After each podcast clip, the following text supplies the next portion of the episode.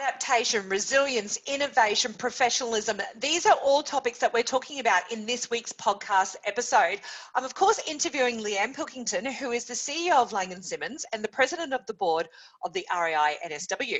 We're going to be talking about how you can truly level up through this COVID crisis, how you can deal with it, how you can pivot, and how you can change. And how, as an industry, we can all come together, we can collaborate so that we can really show our consumers that we're there for them and that we're there as a whole. G'day, and welcome to episode 8 of the Build Your Best Life video podcast series. I'm your host, Sherry Storer. I'm a hardworking real estate agent and a sales coach. It's my mantra to build your best life, and I have been doing exactly this. And throughout this podcast series, you'll learn how you can grow your GCI, your revenue, and your profit by implementing tried and tested systems and structures. You'll also learn how you can grow and build your own team, EBU, and agencies, and how you can truly harness the power of your real estate career to provide you with the wealth and the freedom that you've always dreamt of. So, if this is the life that you want to lead, be sure that you subscribe to this podcast series so you get notified every single Tuesday when the episodes go live. In addition to working with a number of agents and agencies right across Australasia, I also have my foundational platform, the Build Your Best Life Coaching Program. Now, this has a series of webinars and coaching forums, but it also comes with an annual or quarterly success manual. Now, this works as a diary, as a workbook, but it also holds you accountable. There are quarterly, monthly, weekly, and daily systems and structures. And as part of this platform in this series, I'm going to be giving away a freebie to celebrate. Now, this particular freebie essentially is an Excel spreadsheet that's going to help hold yourself accountable and keep you on track. Essentially, once you determine how much GCI you want to write, this particular program or platform or freebie is going to give you how many properties you need to list, how many properties you need to sell, and how many listing presentations you need to do. And it's going to personalize it and calculate it specifically just for you. So if you want this freebie, head to sherrystorer.com forward slash level up to download and you can start goal setting today. And I must shout out our amazing sponsor, List Ready, who has totally made my podcast dreams come true by sponsoring this series. It is the perfect time that you get to hear about them because right now we need VPA financing for all of our sellers, but also for our businesses too. If you haven't heard about them as yet, go and check out their website, list-ready.com.au. Quite simply, they are the leading VPA finance option here in Australia. But look, let's get on to today's episode. And I'm super pumped to introduce Leanne Pilkington. Now, she is one of the industry's most respected thought leaders and sought after commentators. She is the CEO of Lang & Simmons. She is the president of the board of the REI NSW. And in fact, she's one of the only female managing directors that we see right throughout franchising here in Australia and most certainly the only one in New South Wales. Now, she has been final, a finalist in many, many categories, but she has been the winner of the REB Thought Leader of the Year. And last year, she was crowned as the most influential woman in real estate at the areas thanks to the realestate.com awards. So please welcome to the show, Leanne Pilkington. So, Leanne, welcome to the Build Your Best Life podcast. Thanks so much for having me. It's great to see you. now, I've been a guest on your podcast. Now you, you are a guest on mine. So, snap. Exciting. Um, and for those people who haven't heard of your podcast, this is your opportunity to give it a plug. So, go for oh, it. Thank you very much. It's called Courageous Conversations, and it's about the conversations that you have that are not really very comfortable, um, but they're the ones that you have to have to take yourself to the next level, to get to the next stage of whatever it is, personally or, uh, or professionally. Yeah, it's a great it's a great podcast. I love Thank being you. a part of it, but I actually love listening to all the episodes. And you've got so many different people from internally in the industry out, you know, externally plus men and women. It's it's a great initiative. But we've actually known each other for quite a number of years now, and we originally met. I don't know if you remember when I was engaged to come and do a keynote for Lang and Simmons in Noosa. Do you remember? Yes, I do remember that. Yeah, I don't even know how I found you, but um, somebody somebody recommended. Um, I was looking for someone to talk about social media. Yeah. Um, an agent specifically to talk about social media, and um, and somebody recommended that I speak to you. And how lucky was that? I know, very lucky. I think it may have been after I spoke at, at AREC actually, um, around actually. that same sort of period of time. But you know, um, I had I had a great time. It was certainly one of my first keynotes. So thank you very thank you very much. But Pleasure. you know, since um since then, obviously, I I've then gone on to you know launch my own um, coaching business, Yep. and you know, as part of that, I decided to make the change to to sort of take my women in real estate business breakfast national. And I knew that you were doing a number of other, you know, initiatives for women in the industry. Sure. And for me, what made sense was that we get together, we kind of collaborate and try and make it super successful for the betterment of the industry. But honestly, I didn't really know you very well. Hmm. And I remember picking up the phone and organising a time to come and meet you in your boardroom in Castlereagh Street. Do you remember this? I do. Yep. Yep.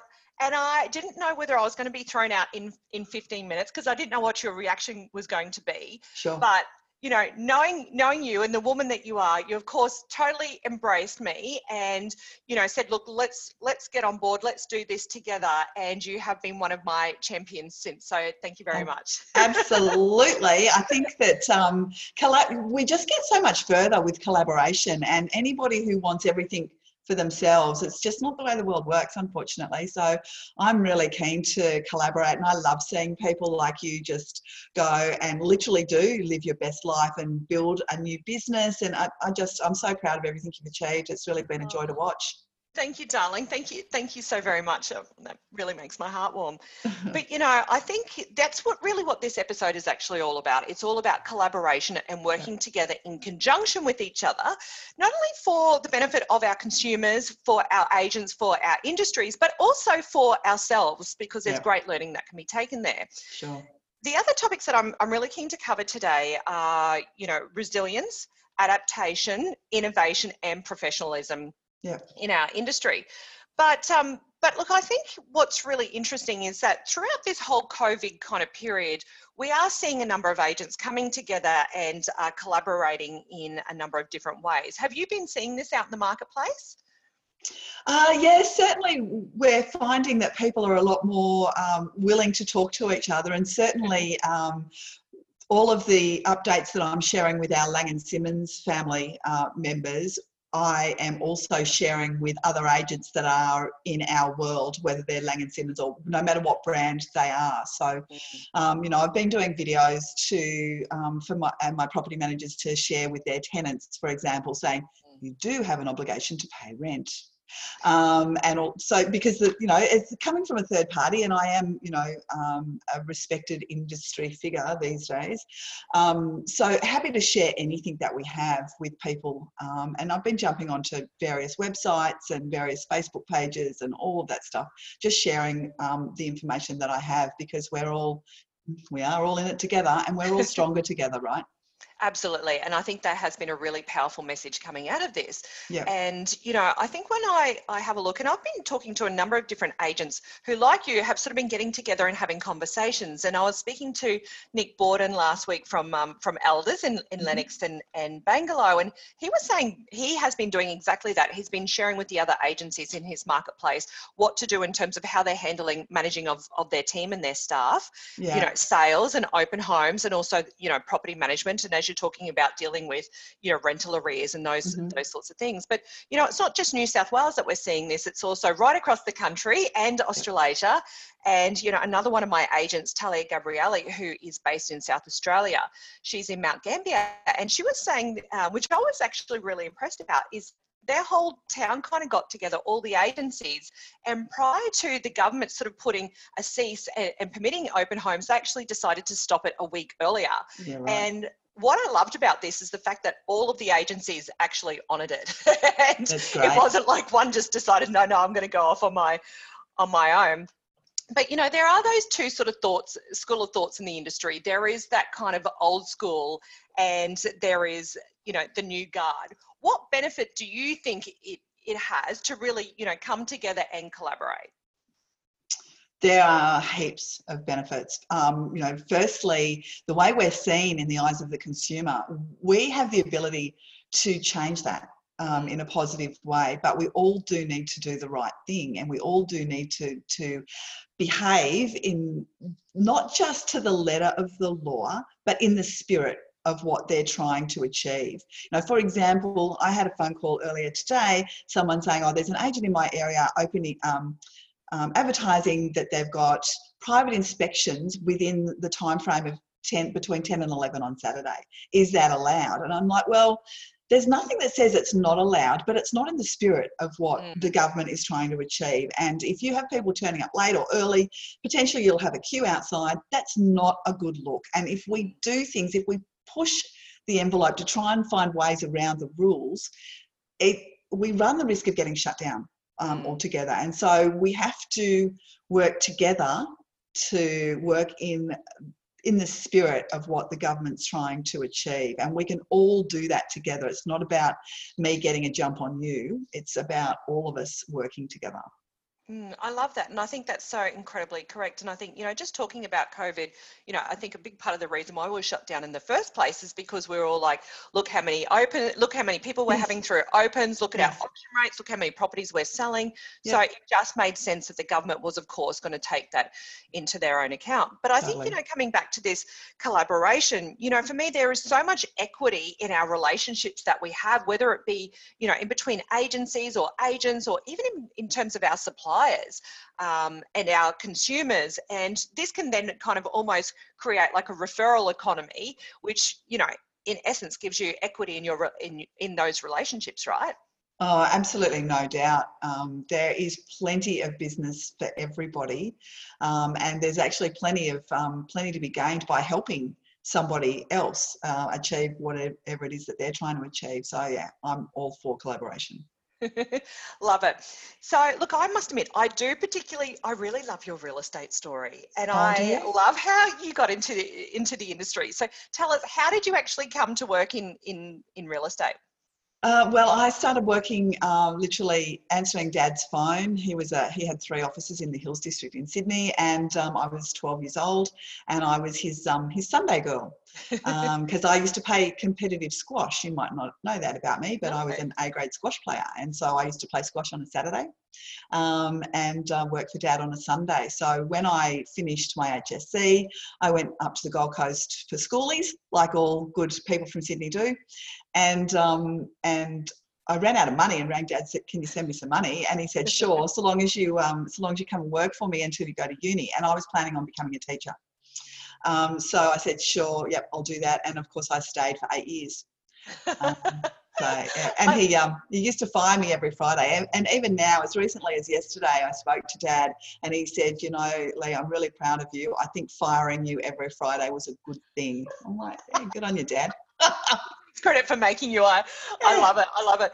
But you know because your family was really a real estate family and sure. you know it was you and your brother and your sister who all worked in the business. And big shout out to to lyndall and to kent who still yeah. who actually work for lang and simmons today correct? Yeah lyndall um, lyndall um, and kent have got the uh, quakers hill schofields um, lang and simmons office. And i used to work um, in the business with my sister. I never worked with my brother though because he's eight years younger. So by the time he got into real estate i was um, no longer working for dad. I was out doing other things. well, obviously, real estate is is in your blood, but I don't know. You told me this story, and maybe I've just fantasized it in my mind. But I remember. I don't know. Was I drinking? possibly Champers on, on board. But I remember um, having this conversation around how the how the three of you were the unpaid sort of letterbox droppers, and there was one particular time where you got caught in a in a storm letterbox dropping. Totally. Yeah, there was a thunderstorm and we hid under a truck, um, which is always very safe, right? You know, I think Kent must have only been about four or five at the time. Um, and so, yeah, there we were all taking shelter under a truck. So thankfully the truck driver didn't come out and, uh, and want to drive away. But yeah, letterbox drops, we used to have to do them for dad all the time. And so during your time of working with, with your father, you also became a certified uh, valuer, correct? Yeah, I did. I, I never wanted to be a real estate agent. Um, and I think that was just because I saw all of the um, the hours and the stress and, and the stuff that, you know, dad owning his own business or having three offices went through. So I just never wanted to be an agent. So when I started working for him and I'd made the decision not to go to uni, I decided I wanted to study. Um, and so I studied three nights a week. I drove from Castle Hill into the city, and that was before the M2 or any of those roads. um, so I did that three nights a week uh, for four years and became a um, and became a valuer. Mm. And so there really was a, you know, life dis- life-changing decision that was made because, you know, you then sort of dabbled in in working in recruitment and you also worked in commercial managing shopping centres. But um, you made the life life sort of changing move to come and work for Lang and, Lang and Simmons, um, and you you, you, know, this year I think is that your silver anniversary? 25 years. 25 years. Yeah. yeah, it's pretty. That's pretty impressive, I have to say. But you didn't really join the company as a big, big swinging dick, and obviously today you are the, the CEO. in actual fact, you know, you started in administration, correct? And, yeah, I did. Yeah. And you took a 30% pay cut.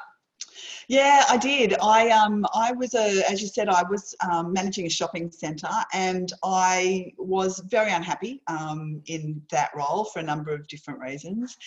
And one a, an old friend of mine said to me, you know what, Lee, I think you'd be great um, working with me. I could really use um, I could really use your help, um, but I can't pay you very much. And I'm like. Hmm all right. And I knew of the Lang and Simmons brand and, uh, because my friend had been there for uh, something like 15 years. Wow. So I thought, you know what, it might be a really nice job and I deserve a nice job after the stress I'd been through with three or four years at the shopping centre. I deserved a nice job. So talked, to, talked it over with my husband Rob and we decided, yep, indeed I will, um, I'll, I'll take the pay cut and I will go. And I was the, um, I can't remember if I was the admin manager or the marketing manager, which I don't remember which one came first, but that was my role. Um, and then yeah that was you know that was a really interesting experience in itself because my friend whilst um, you know i absolutely loved um, as a friend um, as a boss he was not the best leader I'd, I'd ever had and and the reality was he would get in at 10 he would read the newspaper until 12 and then he would go to lunch for the rest of the afternoon and that's what he would do every day and i'd be like oh, hold on a minute what's going on and so i literally i just had to make it up as i went to be mm. frank. And I've been mm. doing that for 25 years now. well, evidently something is working. Yeah. But there was a turning point where obviously you sort of, you know, stepped out from administration manager to marketing yeah. manager to becoming general manager yeah. um, in the in the in the business. So tell us like what happened here. I think there's a story if I remember correctly. Well, yeah, there, there's um so after uh, my my friend um, and I only worked together for mm, about 18 months and the business was sold and it was sold to our commercial um, franchisees um, tony anderson and rob farrell and tony is a very charismatic leader the kind of person that everybody wants to be around and very smart man very successful man and um, and I worked alongside him, and I loved it because he would go in and make all these massive proclamations about what we were going to do, and then I would go along in the background and actually make those things happen. And that's where I saw myself. I saw myself as a really good number 2 mm-hmm. um, and we were a really, we were a great team. Um, and he was going on holidays. We'd been working together for, I don't know, 12 or 18 months, I guess. Um, and um, he was going on holidays and he, he walked past me and said, see you later, kiddo, I'll see you in two weeks. And then he literally walked backwards and said, oh, by the way, you are so much better at this franchising stuff than me. Um, I'm going to go back to selling commercial real estate and I want you to be the general manager. Anyway, I'll see you in two weeks. And off he went. And I'm like, what just happened? um, and my assistant at the time, Lisa Diver Tuck, um, who I'm, I'm, still friends with today, um, ran into my office and said, Did I just hear what I thought I heard? It's like, I've got no idea, but let's have a champers anyway. So that's what we did. Um, and it was really it was a really um, it was a massive lesson to me because i rang all of my franchisees and said look this is what's happened because mm. um, i was concerned that they wouldn't be happy with the news even though they knew me all they they'd all known me um, for quite a few years by four or five years probably by then but sorry can i um, just interrupt yeah. why did you think that they would not be happy with the news well, I didn't see myself as a leader. Um, and I didn't see myself as, you know, my idea of a great leader is one of those really charismatic people that um, people are drawn towards, that people want to be around, and that people want to listen to. And I didn't see myself that way. Right. Um, so I'd been, it had been five years um, I'd been in the business. And um, so I rang them all and told them what had happened, and everybody was really excited. And I'm like, I got, I'd made all my calls and I thought, mm, I don't understand why they're all so happy about it. So I rang a few that I knew particularly well and said, why are you so happy? And they all said a version of the same thing. We know how much you care about Lang Simmons. We know how much you care about us, and we know how much you care about our businesses, and that's what we want from our leader. Mm. And so it was really powerful. They, you know, the old um, people don't care about how much you know until they know how much you care is, you know, it's very, very true. Which is a very important sentiment today, actually. It really is. But how long did that notion and that happiness last? Because the decision was then made to basically make some pretty drastic changes in the business, and you know the decision was made to change um, to turn sort of 60 offices or 60 franchises into 27. Yeah. So tell us about that. Wasn't that fun? um, so yeah, it's been it's actually been I think, and I think part of the reason I've been able to be happily with Lang and Simmons for 25 years is we have had three owners during that time, and every owner had a very different view. So the first owner, um, they wanted dots on maps. They didn't care. Um, they just wanted they just wanted office numbers. And so we had a business development manager that was out trying to build the business. When Rob and Tony took over, they had a very, very different view. That isn't what they wanted at all. They wanted a clean brand. They wanted to only work with people with really high ethical standards.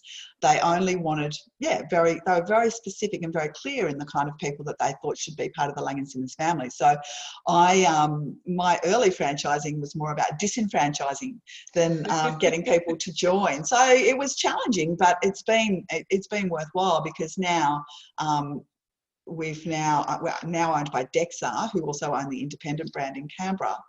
And whilst they are very happy to grow the brand, they're also very specific with the kind of people they want to grow the brand with as well. So yeah, it's been it's been an interesting time.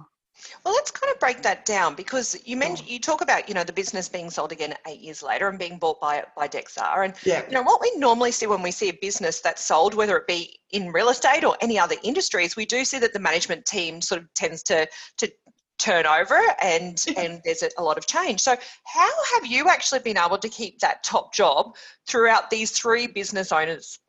I haven't got a bloody clue. I don't know.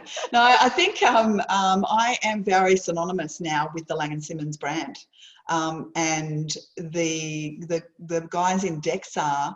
Um, they never wanted to be in Sydney managing the brand. They were always mm. planning on staying in Canberra, and so they could see that I was um, the key to a, a, um, a, successful transition, a smooth transition for them. Mm. Um, and they um, appointed me managing director um, a couple of years into their um, into their ownership, which was which was really nice as well.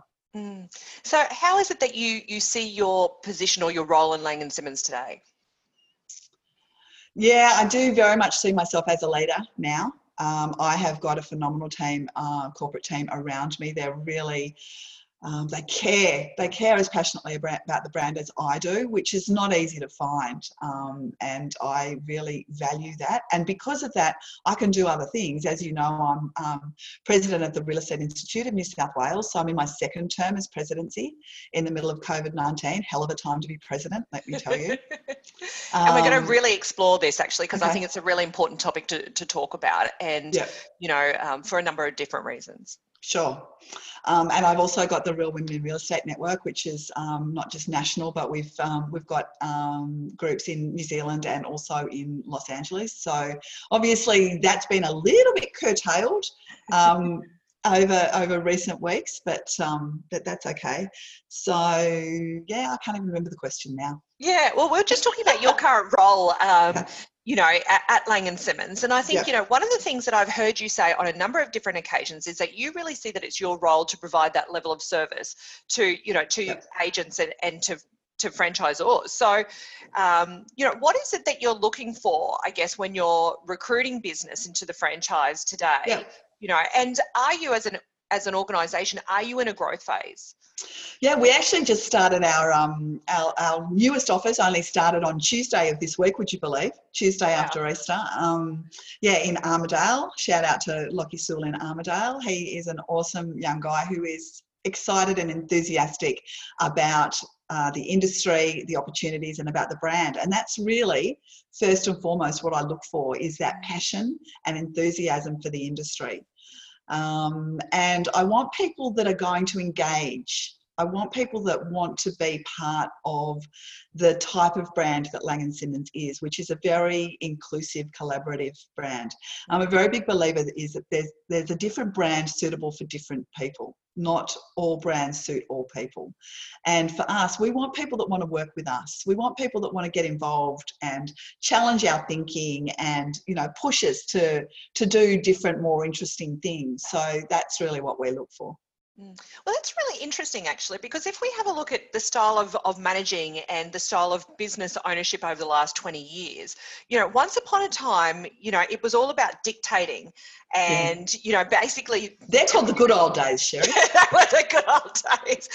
But, you know, it was all about a very much a strong and a forceful approach. Yep. And then we've kind of had this society and cultural kind of change now where, you know, great leadership today is really seen to be um, very open and honest about problems and concerns, you know, yep. in, in the business um, and various different issues. So, I mean, how have you been able to adapt through all of these kind of cultural and society kind of changes yep. in order, you know, for you to grow and to still be the leader that you are today? Um, my natural approach is collaborative. Um, and I find that um, it's easier to get people on board if you understand their perspective. So I can put myself in other people's shoes very easily. Um, and if I can understand what they're trying to achieve and they can understand what I'm trying to achieve, we can we can work together to achieve that effectively. So uh, that dict- the, the dictator approach um, that so many franchisors used for a long time, um, I know there are some out there that are still trying it, but it's just it's just not the way of the world anymore. No. Look, and we have moved on. And I think the other thing that we've also moved on with, and I think, you know, COVID is, has really kind of taken it to another level, is flexible work environments yeah. where you know, once upon a time we expected someone to be in the office at, at 8.30, that they wouldn't have a lunch break, that they didn't leave the office and that they weren't making any calls or, you know, they weren't working hard unless you actually saw them in the office. Yeah. And, you know, I know that there's a number of people who, you know, are and who have been in your business that you have given this flexibility of, of working from, from home. Sure. I mean, now this is taken to a completely different level because we've, we've got to create our own accountability. But you know do you feel that that has you know helped you grow and find the right people to be a part of your business? Um, yeah i've been lucky enough for people to actually um, often come to me and say that they wanted to work for me. Um, and i do i do believe in understanding what outcomes people want um, so let me give you an example. David, who um, I'm sure you know, started in my business four years ago, and Dave was my network growth person. Now, Dave, um, when it was hilarious, the interview, he, he um, I remember we were sitting in a cafe in Why, and he's, he's um, very intense, my friend Dave, and he said to me, now, Leanne, I've got a lot of things that I need to understand about you and your business before I could agree to come and work for you. I'm like, okay.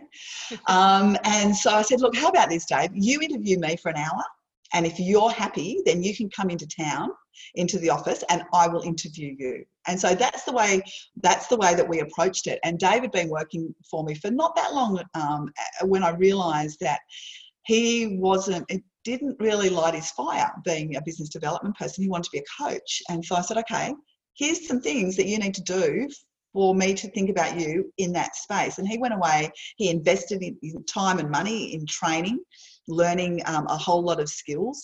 And then, as when that happened, um, I employed him as our full-time coach.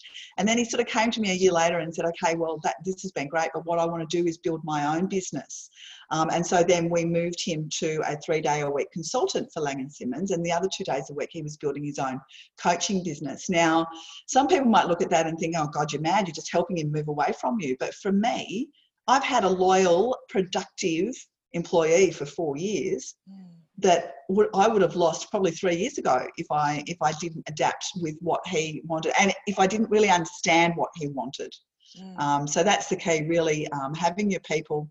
And not everybody's willing, um, to be honest with you, about what they want. Um, but if people are um, happy to trust you with what their their goals are, then you can actually often help them make it happen. Mm. I think that's really interesting what you say there because, you know, it is about empowering people and we're so lucky to have them as part of our journey, you know, and Yeah. part of the business's journey. And we need to also understand that it's not just them working for us, but we're also working for them and it needs to be a collaborative kind of match. And Yep. You know, there is a period of time where it is, and then there are times where it does deviate and it changes. Yeah. And you can either embrace it and grow with it, or there will be a time where it's no longer a match and you both go your And then- separate ways. And you have to be at peace with that. You know, I've been employing people for for nearly 40 years, right? Um, and the reality of the situation is every employee is effectively a volunteer. Yes, we pay them, um, but we know if you've got good people, they can pretty much work anywhere. Mm. So why are they going to choose to work for you? You have to be really clear on that. Exactly. So I think, you know, what I'm hearing is that there's a lot of empowering and giving them freedom to become the best professional that they can be in order to deliver the best results within your business. Yeah. But on top of all of that, I mean, you must obviously ask quite a lot of anyone who works with you. So what is it that you actively ask for them to do and to, to be and feel and and give? Well, I certainly um, people need to be passionate about the brand and about the industry and about giving back to people. Um, about you know, just like there's a different franchise brand that suits different agents, there's a different brand that suits different employees as well from a corporate perspective. Um, I hate being micromanaged and I am hopeless at micromanaging people. I'm really not good at it. Um, and that's okay because that attracts a different kind of person. I'm outcome focused. So I'm not about to tell my business development guy how many calls he needs to make every single day. Mm. But what I am, I, um, what I do do is sit down with him and have a conversation around what the goals are for this period of time. What's what are the outcomes that he wants to see, and then we we get judged on our outcomes. Mm. Um, so it's um, yeah, it's just about conversations, right? Mm. Well, it's interesting talking about those conversations and talking about this story in terms of, you know, being interviewed by the interviewee, so to speak. So I think that's a really good tip in terms of how to hire people yeah, and showing that you're you're open um, to, you know, empowering it and collaboration. But you know, there must be times where you've needed to you know to fire people or break up with them and you know this is particularly probably quite poignant free at up their future. Yeah. I like that. But at this particular time through COVID, you know, there are agencies that are hurting that are needing to obviously finish staff up, or Yeah. there could even just be people who are no longer sort of, you know, performing, you know, at to to what's expected of them. So, Yeah. what are your top tips when it comes to, you know, the breakup? Yeah, I've actually um, always been really good at people um, breaking up with me. Um, so they get to the stage that they um, understand that they're no longer a fit um, and they make the decision themselves. That doesn't always happen, um, but I've had it happen more often than not. But if you do have to, if you do have to let someone go, you know, it's tricky because my natural style is to be really open. Um, and sometimes you can't be as open as you would like when you've got to um, achieve things in a um, in a certain way. It- yeah, sometimes it, it can be tricky. You need to get yeah, you need to get clear. Um, uh, have the boundaries very clear. Know what you Mm. what you what you can and can't say. Um, but I think typically most people shouldn't be surprised if um, if this is coming because you should be having conversations along the way about um, you know performance management conversations. And that's exactly what it what we're sort of hearing here. It's a, a matter of being open in terms of their ability yeah. and what they're doing well and what they're not doing well you know give them an opportunity to improve and if not then they're going to know themselves hey listen if, if they don't Yeah. if they don't throw in the flag white flag then basically they're going to be you know the one Yeah. who's out of out of power with that so i like it get them to break up with you not yeah break up with them. exactly um, and i think if you um, you know, there's been lots of conversations around core values um, in recent in recent years that we probably didn't have sort of 15 or 20 years ago we just didn't even really know what that meant to be frank um, but I find that the values that you have in the business um, can be really useful in those performance management conversations. Mm. So, you know, explain to me how, help me to understand how this behaviour is in line with, with this particular value. Mm. Um, and usually people just won't be able to.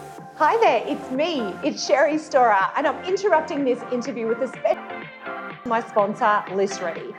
Now, if you haven't heard of these guys, you need to go and check them out. Head to their website, list-ready.com.au, because they are going to change how you look at VPA in this marketplace. And in fact, these guys really are a finance solution in Australia.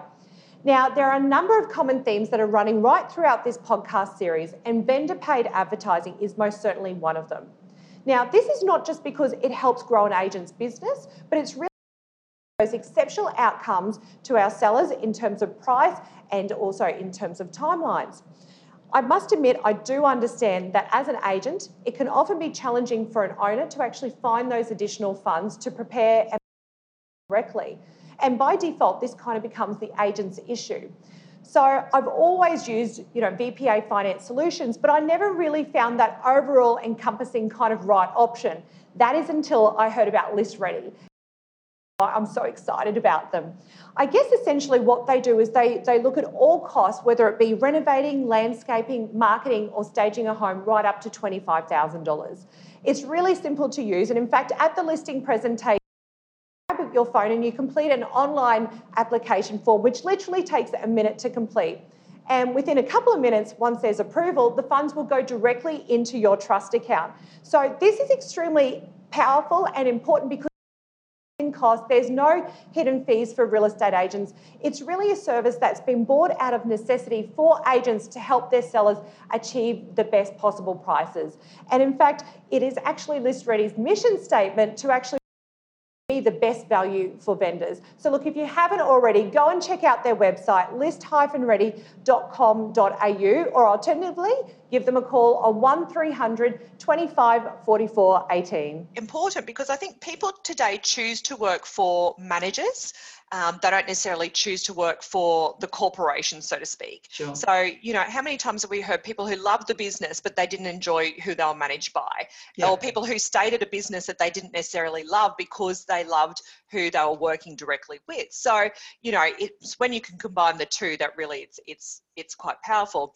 And I think culturally, what I have seen, you know, from being involved in a number of different events through Laing and Simmons now over over the years, is that there is a lot of fun in the culture. And there's a lot of really cool conferences with dress ups and i think you're not afraid to poke fun of your at yourself. And i've seen you do dance routines and all kinds of of various different things. But you know in addition to this what else have you done to promote this kind of culture of growth and keeping the right people involved in the business uh, so when I'm going back to 25 years ago when I first started at, at um, Laing and Simmons, I, I mentioned I'd left a business that I was very unhappy with. I got to Laing and Simmons and I discovered that the franchisees hated each other and they hated head office even more. And I said to um, John, who was the general manager at the time, said, I can't do this again. I have just spent, um, you know, four years being completely miserable in a job, and I just want, I just am not going to have it. So we've got two choices. I'm happy to go and find another job, or we can change the culture. Um, and so it was it was a very deliberate decision, and it's not an easy thing to do, mm. um, and it happened over time. And so we did change the culture at Laing and Simmons, and you can see now it is a culture.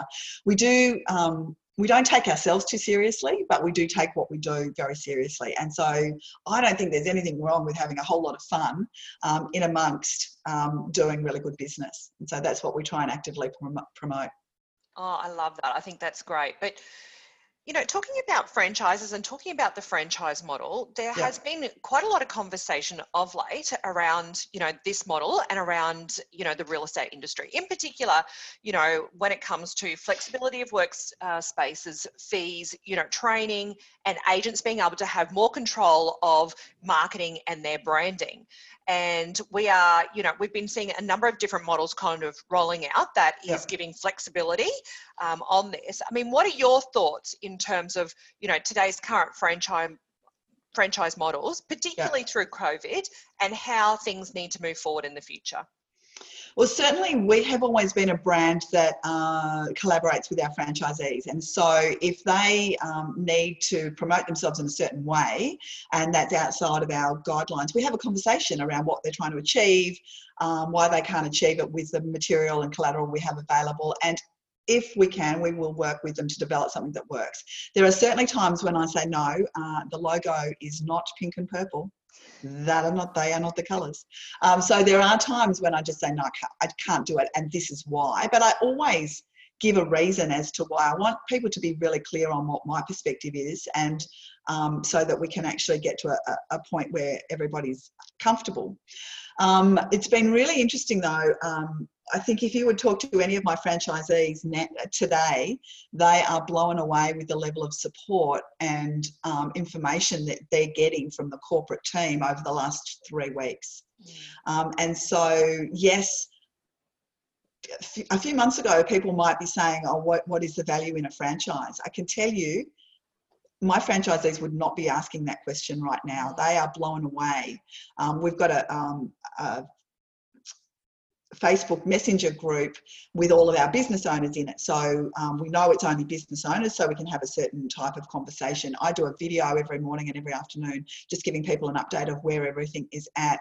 Um, we do um, three webinars a week with various guest speakers, and uh, there's just so much information and support being provided to people that I think they feel really um, they feel safe Mm. in this environment that they may not feel they may have felt differently if they were an independent and we're actually negotiating with two independent officers right now about joining uh, about joining laing and simmons um, right in the middle of all of this well, this is kind of the opportunity that I see right now, too, I must admit, because, you know, we are seeing agents and agencies change right now. And that is because they are getting that lack of support. And, yeah. you know, if you are a business owner right now, you should be literally supporting your, your team in the way that you've totally. just discussed. Yeah. You should be sending out videos to, you know, to the people who are currently listed with your business, you know, to landlords, to tenants. But, you know, you need to really be spending that time with your, your team members.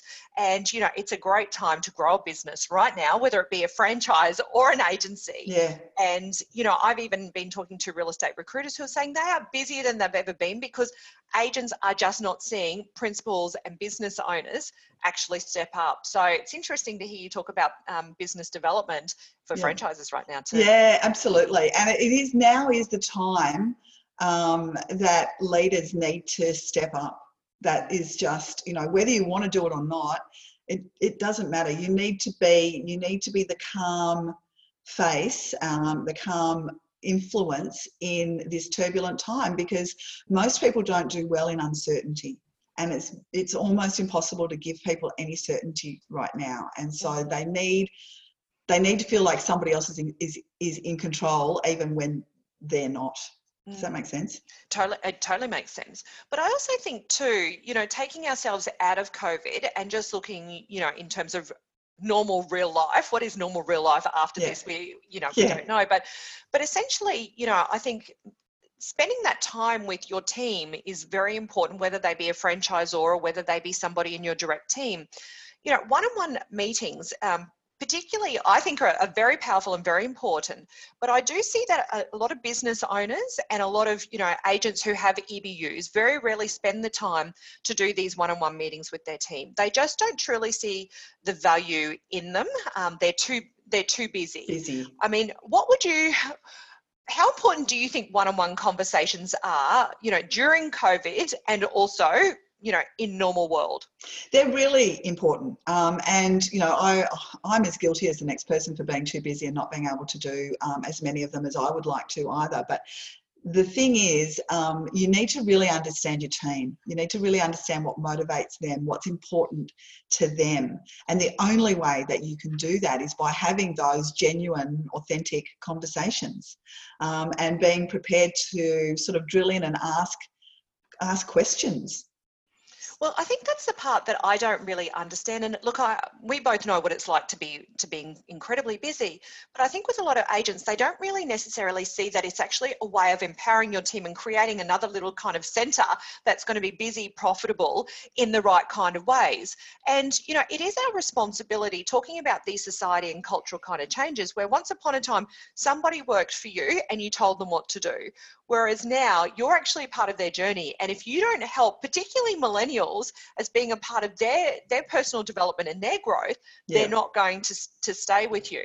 No. So I think a big part of this journey here is actually understanding, and you've touched on it, understanding what their you know greater life goals are how you can help them along the way Yeah. but also to empowering them on a day to day on a week to week basis and also on a much larger picture so that you can move forward in terms of those those goals Yeah. but you know leanne i think touching back to the fact that you've worked now for the same business for 25 years that there have been three different business owners um, in a country where the average lifespan of a ceo is three years i mean you've done incredibly well it's clear Yeah. that you're an adapter you know can i say can i say adapter that sounds all kinds of wrong but i mean No, all that's okay. kinds of right It's all right.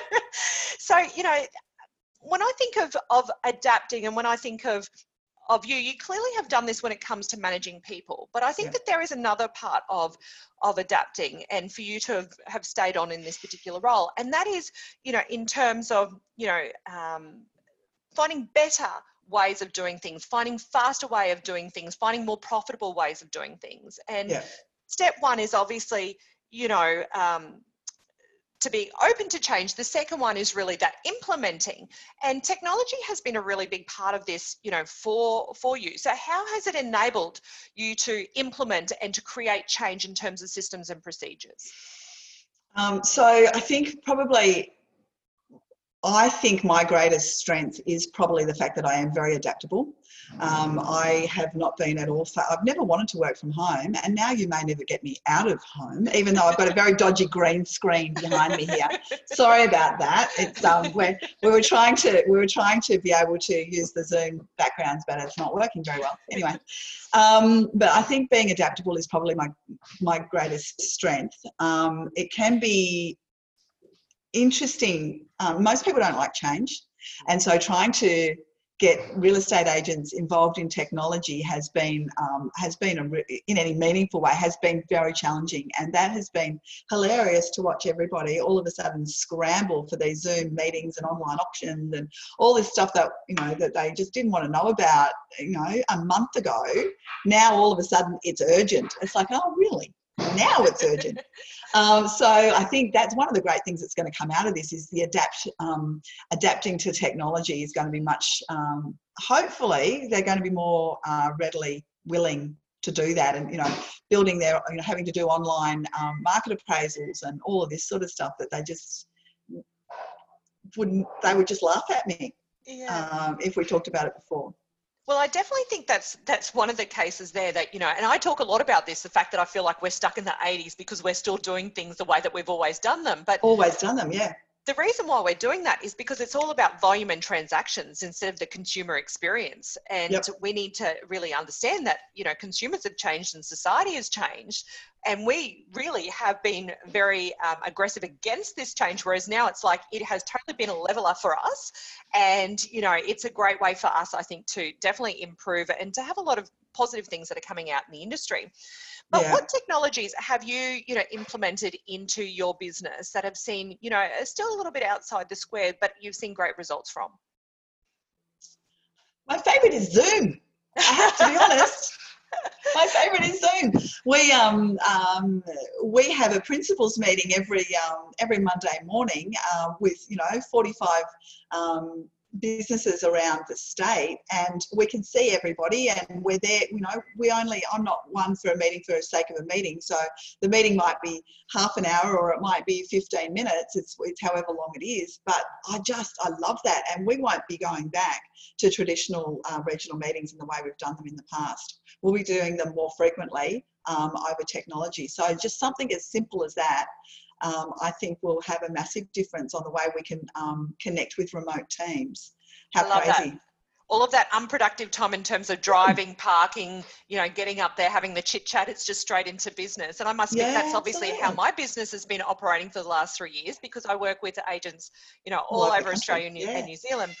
But, you know, there's also been other things that I have seen that you've you know you've implemented as an organisation into um, into business and one of those Yep. has been you know through um, artificial intelligence Sure. and through the use of chatbots particularly through um, project marketing and working Yep. a project which i believe was in canberra correct The first one was in Canberra, absolutely, and um, and so the artificial intelligence was just taught to answer the questions um, that um, would normally go to a, a real estate agent. But what was interesting um, about that particular project was the two most expensive properties were sold um, via the the um, AI.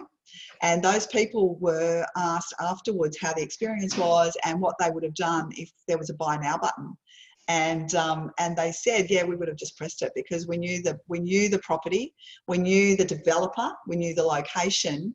Um, we were happy with what we saw. We yeah, we would, would have been happy just to press a buy now button. So I know, I know. So That's- w- That's crazy, but they were clearly very qualified, and they already They had, you know, trust and confidence in the product, which I think is is a very important note there. And that's totally. again something that we talk about so much in this industry is that magical word kind of trust. yeah. But you know, talking about this this element of change and embracing change, why is it that you have chosen to stay with the same business for the last 25 years?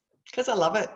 I love the people and I love the brand. And um, you know, some of the franchisees have been there since the beginning of my time there. So uh, they've been, you know, friends for for 25 years. And so I have been approached about a number of different jobs um, during my time, but it would have to be something very, very special um, to get me out of uh, Laing and Simmons because I just love it.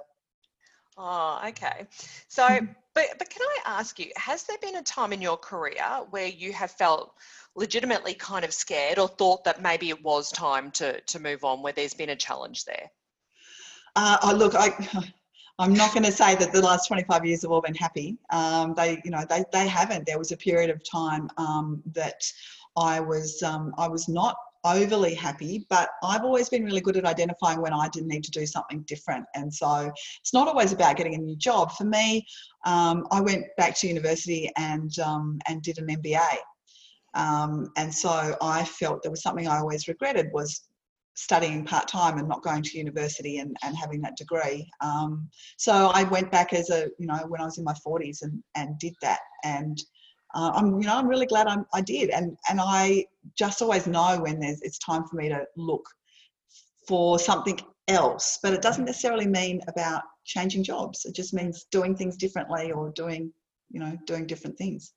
Really powerful what you said there because what you talked about is that not necessarily expecting someone else to change, but you actually change your outlook, you change your mindset, you develop different skill sets, and you basically, you know, took control and took ownership of that that Exactly. issue. Mm, yeah Love that. yeah you've got to take yeah you've got to take action right you can't expect somebody else to um, make life uh, more interesting for you you've got to make it more interesting for yourself so, as as you mentioned earlier, you are president of the board of the REI NSW. So, Mm. you know, tell us what does this role actually entail? oh it's a whole different conversation this week than it was a month ago let me tell you it is unbelievable but what's been awesome for me is because um, there's so much rumor and gossip and hearsay and Chinese whispers in um, at the moment that for me it's been great to be at the coalface. So I am the one speaking to government and to our leg- um, our regulator and having those conversations. So I know the answers, um, and if I if I don't know the answer, I have got a direct line to the people who can give me the answers. And so that has been great. I wouldn't say I'm a control freak, but I certainly do like to to be very certain of um, the information that I'm sharing, and I like being in a position where I can share information that I know is right. And so, um, for me at the moment, it's all about educating the industry, making sure we all know exactly what we can and can't do, all work together for you know a better outcome for everybody. Um, but prior to COVID, um, it the reason I joined the board, I've been on the board for 10 or 12 years. And I joined the board because in my job as the franchisor, I was having people come to me saying, Leanne, I'd like to open a Laing and Simmons office. And I would go, awesome, tell me about your real estate experience. Oh, well, I'm licensed, but I'm an accountant. It's like, well, hold on, have you ever worked in real estate? No. And that would happen time and time again because in, and, and bearing in mind we have different levels of qualification around the country, right? But in New South Wales, um, Sorry, that's South, my buzzer going. I was going to say that's you. It's not me. It's not me. Apologies. that's right. Um, and so people could go and do their license and have no real estate experience, and within five or six weeks get their license and open a business. Mm. And that just blew my mind. And so I figured rather than complain about the situation, the only way I could impact it was to get on the board of the REI and drive positive change. And so that's what that's what I've done. And finally, the 23rd, and it's not just all me, the, the entire board of um, the Real Estate Institute has been passionately pursuing this for quite some time. On the 23rd of March, the same day um, COVID pretty much hit, um, our training and education reforms were passed um, and, and actually implemented into into industry. So that's something that I am really proud of, and that's the kind of thing that the um, the institute does. It works um, to help government understand our industry and to have outcomes that are better. Um, ultimately, a better consumer experience, which you know, I think that if it's good for the agent, it's good for the consumer. What's good for the consumer is good for the agent.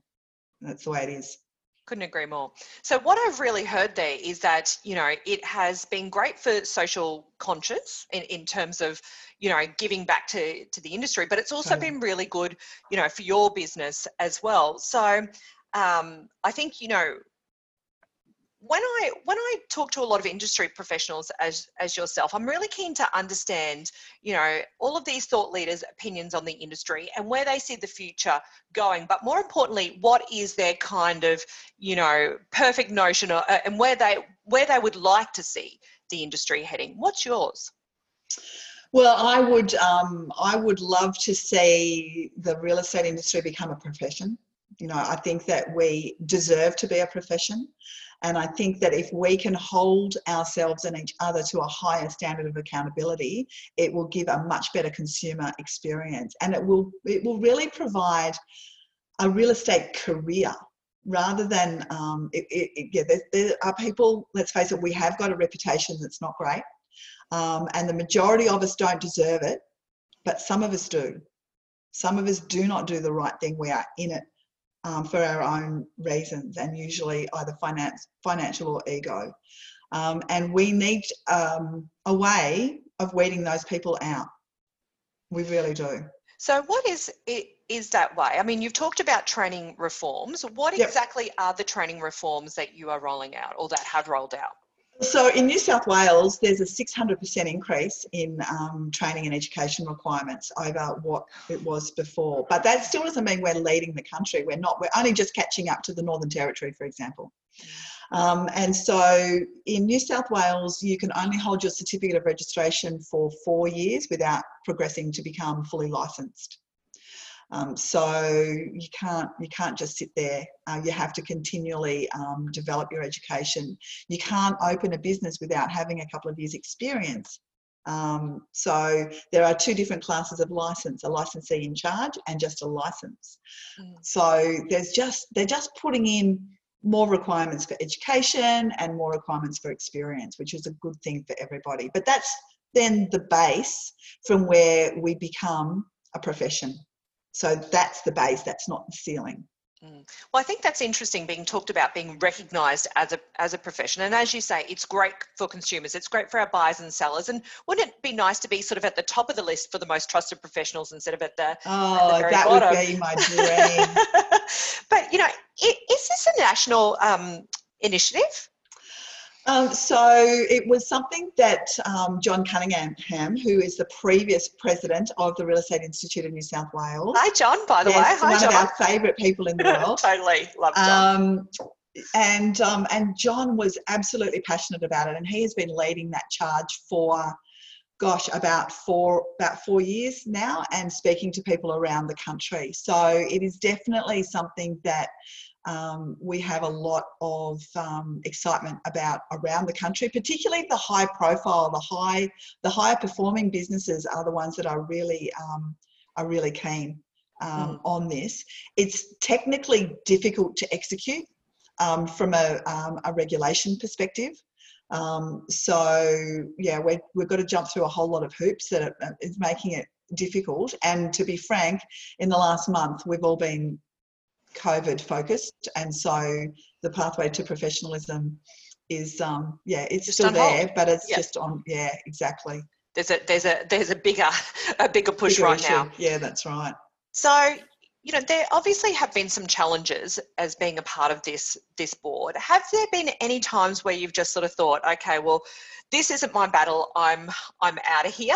And you know, what have have been sort of some of these struggles over the years? Trying to get the education um, and training reforms have they were a massive challenge.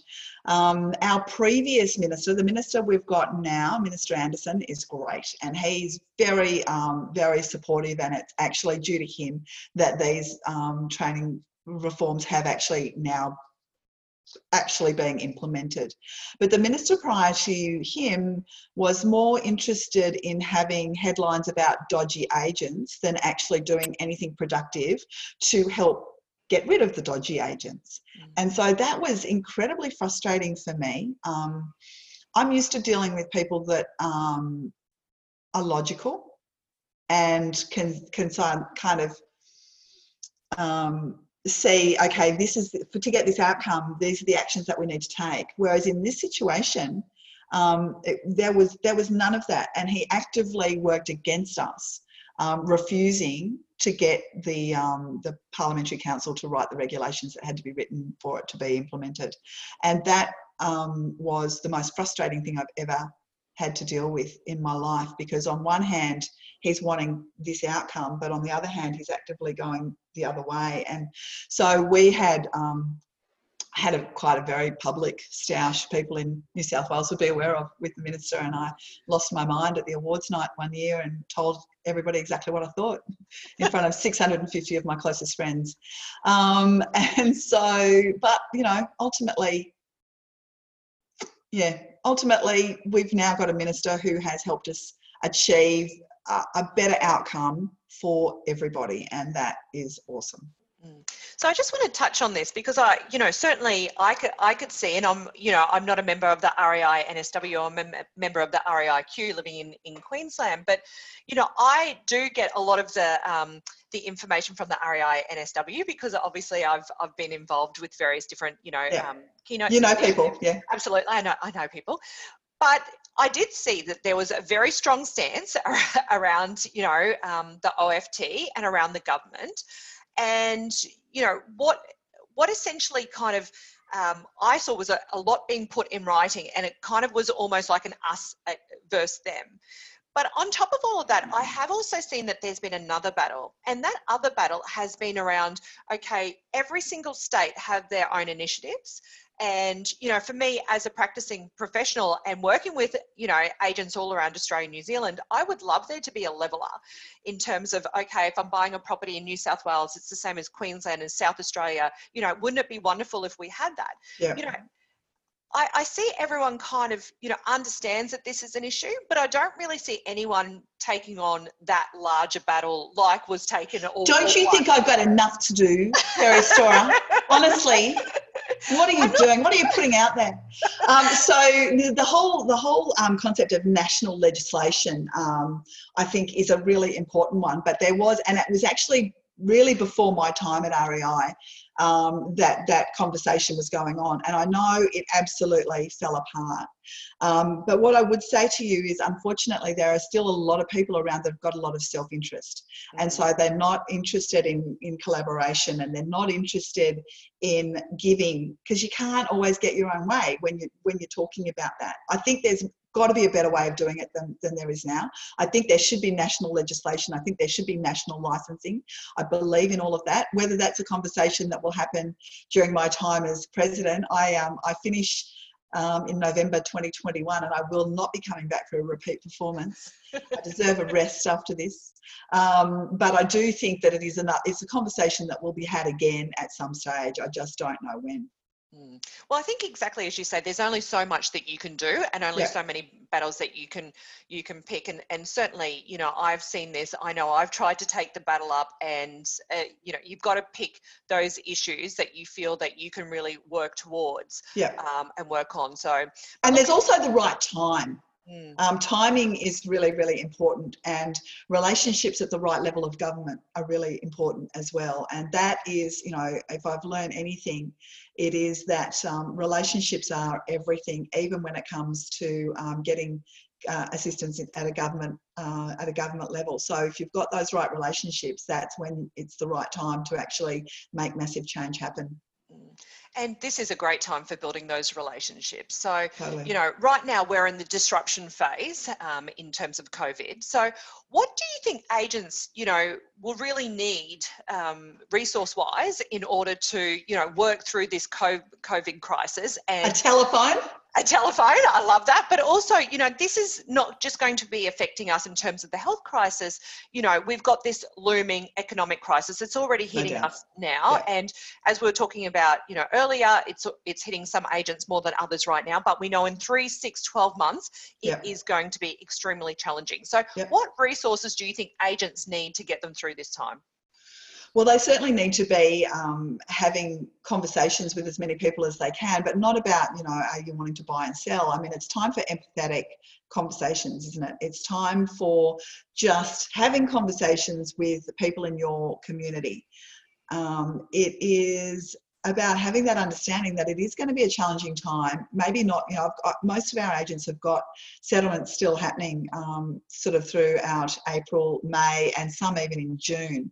Um, but come, you know, June, July, August, it is going to be challenging, and we need to accept that that is reality and understand what we've got to do to get through that time, but also understand that there is an end to this and the people that are doing, making the calls now, developing the relationships now, doing the work, um, whatever that looks like for you now, are the ones that are going to actually be able to skyrocket out.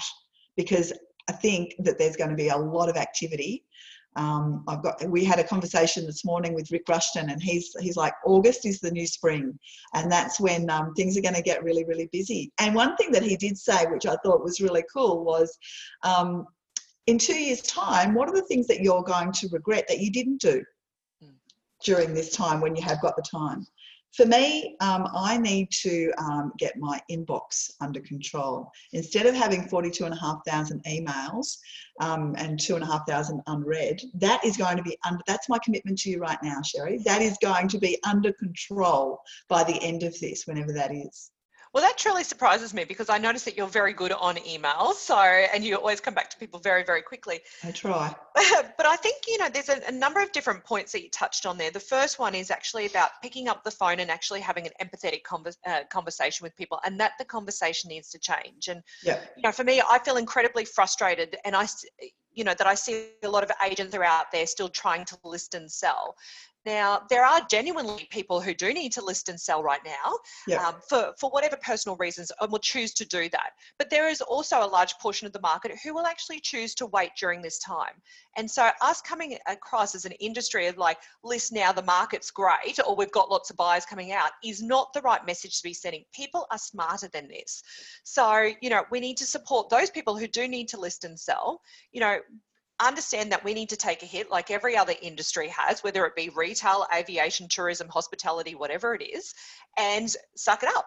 Now, we do have a lot more free time, so we can work on projects such as your inbox listing yeah. presentations, but I also think it's about the mindset too. And totally. you know, through COVID, I think, um, and I'm talking with a lot of different agents who aren't saying this publicly, but they are feeling sad. They're doing what needs to be done, but they're feeling genuinely sad. 2020 was their year, yeah. and we had floods, we had fire, and we've now had COVID and then economic crisis. So it was like this was shaping up to be like one hell of a year, and sure, it's delivered, but in a sure completely is. different way. Yeah.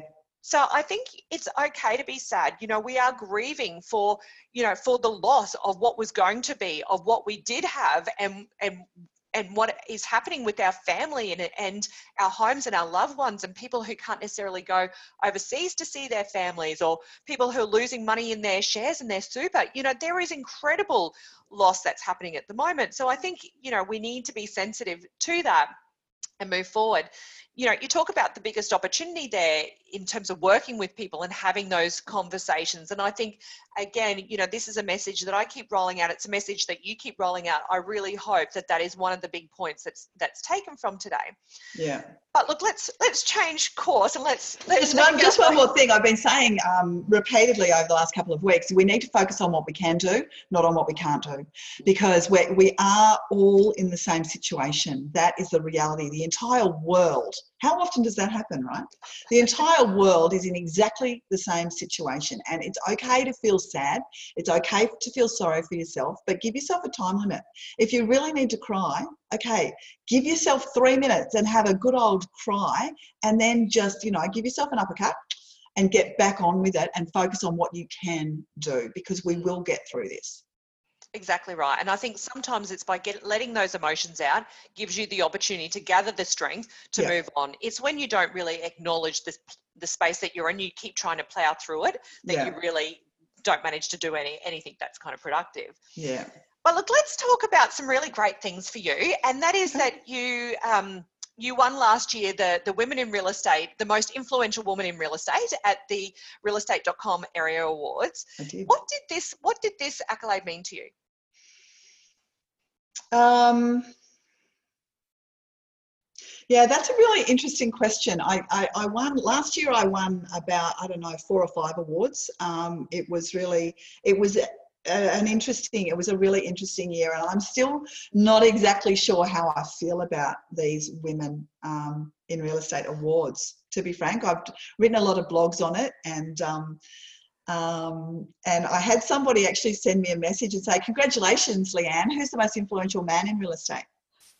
And I'm like, Yeah, I get it. I completely get it. But that's not really the point because there are still, as you well know, there are still plenty of women who don't necessarily have the confidence that you and I have to go out and make things happen for themselves. But if they can see people like you and I actually achieving things on a, on a, on a wider stage, it helps them it helps them to see people um, and hear people that have got stories that are a bit look more like their own, rather than um, you know the blokes that that um, jump out of their you know Aston Martins and don't wear socks with their suits. Um, there, it, it, everybody there's a need for diversity. Everybody's got a different story. Everybody relates to things differently. And so we need all of our voices up there and all of us being seen. And so I guess really for me, I was um, I was really appreciative and honoured that that um, the judges, who I think you might have been one of them, um, who thought that my story was worthy um, of winning that award. Um, but it just yeah, it just gives more all of us an opportunity to strive um, for something a little bit greater than what we're doing right now. I think. Mm. Well, it's interesting because I've been a judge on a number of different, you know, awards and, and competition panels. And um, it's probably this particular award I was most excited about in terms of the judging panel. And I also judged at, at you know, at the areas, the um, the agent of the year and so forth. Now, why this was so great is because I also judged it the previous year, and the quality and the number of the applications and the finalists were absolutely substantially and vastly different. So, to me, what it actually said and what it represented is that the good work that you, that myself, that a number of others in this industry have been doing to champion women and, you know, has really made a difference. And Leanne, I do see you, you know, as an inspiration, as an icon, you know, in this industry that is welcoming change. But you know, for so long there just hasn't been enough champion of women in terms of our skill set. Um, but even just having women that say, hey, listen, that's just like me. You know, I've got those same problems too. Yeah. Or I can't do it in this particular way. Or I do it this way because it works for me and it feels right for me. So yeah. I think, you know, it's this embracing of challenges and skill set and celebrating them is very important. I must admit, like you, I uh, probably um, didn't always see that there was an issue for women in real estate. I didn't yep. because I was always successful in my own career. I had my own yep. agencies, you know, had my own sort of um, powerful positions as you have. I didn't see that it was a problem. Yep. And it was only after really getting, you know, involved um, that I understood that, okay, it may not be an issue for me, but there are issues for others. And it's my understanding that this is also how the real women in real estate come about and yeah. the catch up with the property girls uh, events came, came yep. about. Is that right? Yeah, you're absolutely right. So that was, um, gosh, I'm starting to lose control of the years. About five years ago now, um, I for a couple of years I'd had a number of women that in and, in and around my um, my own team um, that had said to me, you know, they wanted to do an event for women, and I'm like, I, I didn't even go to the REI Women in Real Estate conferences. I didn't. I actively avoided all of that sort of thing because I didn't understand it. I didn't feel I needed it. I didn't see the point. Um, and so that's what I kept saying to these women around me, saying, but what would we do there? Why would we do that? And they're like, oh, Leanne, you can have champagne. I'm like, no, okay. If I can have champagne, let me see what I can do. So after two years of nagging, I sent an email out to about a dozen women that I knew that had um, networks of women working for them and said, do you think this is a good idea? And so two weeks later, we um, had a group of 65 women come to our first event in Sydney. And that really took me by surprise. So I just stood back and went, okay, I might not get this, but there's obviously some kind of need out there. And I had um, Maria Findakakis from AVU, She flew up from Melbourne um, for that first event, and of course, she, along with the gorgeous Tanja is um, you know doing uh, looking after that network um, down in Victoria. Um, I had people come from Perth. It was it just it absolutely blew my mind how quickly that group actually took off. And it was a real lesson for me. Just because I don't need it doesn't mean there's not a need. And it doesn't mean, you know, and I feel like I have the ability and the opportunity to make a difference in this space. I can put these things together, I can make this happen. Um, and so, damn it, I will. And I did. well, you've certainly created a, a, movement, and I know that a lot of women are very, you know, grateful and thank, thankful for what you've built. And it's really nice to have these these events. So I'm um, looking forward to them perhaps later in the year or, or next year. Hopefully, yeah. but look, there's one more thing that I would like to to touch on very briefly, sure. and that is, you know, about this typical imposter syndrome that we all you know, do suffer from, but very pu- rarely do we publicly acknowledge. And I just want to talk about a conversation that you and I had, and I'm not sure if you remember it, but I congratulated you on being recognised as one of the mo- one of the most influential um, people in um, in New South Wales. Oh, that's right. Yes, in Sydney. That was uh, yeah, New South Wales. Not just woman either. Thank you very it much. Person. It was person. It was person. I know. I know. and I remember you sort of saying to me. Um, I, I can't believe that I'm on this list with all of these other people. And I'm thinking, here is this like powerhouse of a person who is literally having imposter syndrome going, I can't believe that they're putting me in the same ranks as these other people. And one of the work you know, one of the, the biggest kind of um, notions that I see in working with agents and agencies is this imposter syndrome, where we think that we're not good enough. And I think it's encouraging to hear that we all feel it, myself included, yourself included, that we're not the only ones who do feel from it. And um, I think when you have those moments, how do you how do you deal with it? Do you just tell yourself stop being silly and, and change your mindset and move on, or what what do you do? Um, it depends on what it, it, it depends on what it's about. Um, so I've had plenty of those moments, um, plenty of those moments over time. I mean, you know, right back to when I was promoted to general manager, I didn't see myself as a leader. I saw myself as a good number two. Um, and so I just, um, in that situation, I had a lot of people around me who I had faith in, who I believed in. And if I decided that if they saw me um, that way, then maybe I should start seeing myself the way that they see me. Um, so certainly, um, you know, getting the most influential woman, you know, winning all those awards last year, um, it took me it, it, took me by surprise. It humbled me, but you also have to look at yourself the way other people see you, and you do have, um, yeah, that that kind of changes it. I still don't. I, I was still surprised to see myself on that, you know, top hundred most influential people in um, in New South Wales. That still shocks me, to be frank. Um, but I think just being open to seeing yourself how other people see you. So, looking back on your career now, what would you? I mean, we've talked about some of the accolades and some sure. of your achievements, but what are you most proudest of? I'm I'm proud of a lot actually, um, and typically when you um, when you think of the things that you're most proud of, they're the things that have been the hardest. They're the things that you've worked the hardest to achieve, and so I'm really proud of the fact that I um, I went back to uni and did my MBA while I was working full time. Um, I'm really proud of the fact that I am president of REI and and have been asked to stay for a second term. That really meant a lot to me that the board um, that the board had enough faith in me. Um, and I'm proud that I've been able to spend 25 years working at such an incredible organisation like Laing & Simpson. Love it. So, final piece of advice for agents, agencies, and business owners that are out there listening and you know are wanting to affect some kind of change um, into their business right now, whether it be systems and structures, whether it be, you know, mindsets or, you know, really um, capitalizing on those opportunities out in the marketplace, what would you tell them? Um, I would tell them first to get clear on what it is that you want to achieve. Exactly what is it that you, you want to do? When do you want to do it by?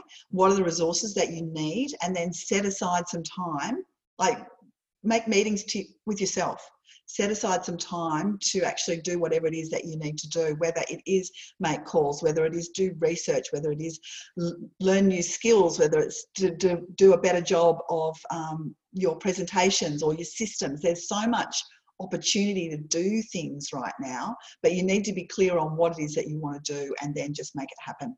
And, just like that. Make it happen. love it, love it. So, Leanne, for those who have, who have enjoyed today, who want to continue following your journey, where sure. will they find you on on social media? Um, oh, like everybody, I'm everywhere. Um, on Instagram, I am uh, the Leanne Pilkington, uh, Facebook Leanne Pilkington, and yes, LinkedIn, Twitter, all the same. I'm easy to find. Wonderful. Leanne, thank you so much for being so open and honest with us today, for talking about, you know, um, all of the adversity, overcoming changes and challenges. It's been wonderful to have you a part of the program. Thanks so much. I really appreciate the opportunity.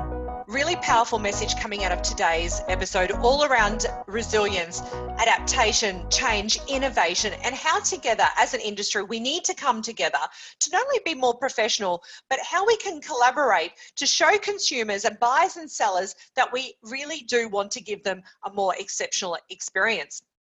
I would also like to thank my amazing series sponsor, List Ready. Now, these guys were all on board when I told them that I wanted to give free and amazing content to agents all around Australasia. So, thank you for making this happen. I also wanted to talk about next week's episode because it's a really goodie. And in fact, it's one that I get asked a lot about. It's all around how you can grow your business and how you can implement an EBU or an effective business unit. So I am going to be taking you through each step of the way and what you need to implement so that you get it right the very, very first time. And in a fortnight, I'll be talking to the one, the only Craig Lee from McGrath Wilston. Now, Craig is one of my one on one coaching clients, and it's been amazing to see how he has embraced his authenticity, increased his revenue, built his own celebrity profile, and how it has positively impacted his business and his agency. Make sure you tune into this one because it's a really good one. But look, if you do want to build your best life and if you do truly want to harness your real estate career by implementing tried and tested systems and structures, by leveraging your listings and results, by building your own celebrity profile, by building your own team and, and agencies, and of course, writing more profit whilst working less, then be sure you do tune in and subscribe to this podcast series so you get notified every single Tuesday when those episodes go live. And don't forget, I'm giving away a freebie as part of this podcast series. It is, of course, part of that Build Your Best Life coaching program. Now, this is a, a quarterly program that comes with webinars, coaching forums, and the success manual. It is quarterly and has templates that are quarterly, weekly, monthly, and daily. This will change and level up how you work. In fact, it will revolutionize your business. But look, if you want that freebie, you need to head to sherrystora.com forward slash level up and you can download it and you can start goal setting today. Now, if you want any of the transcripts or any of the information um, on this particular podcast, you need to head to sherrystora.com forward slash the number eight. Thank you so much for tuning in.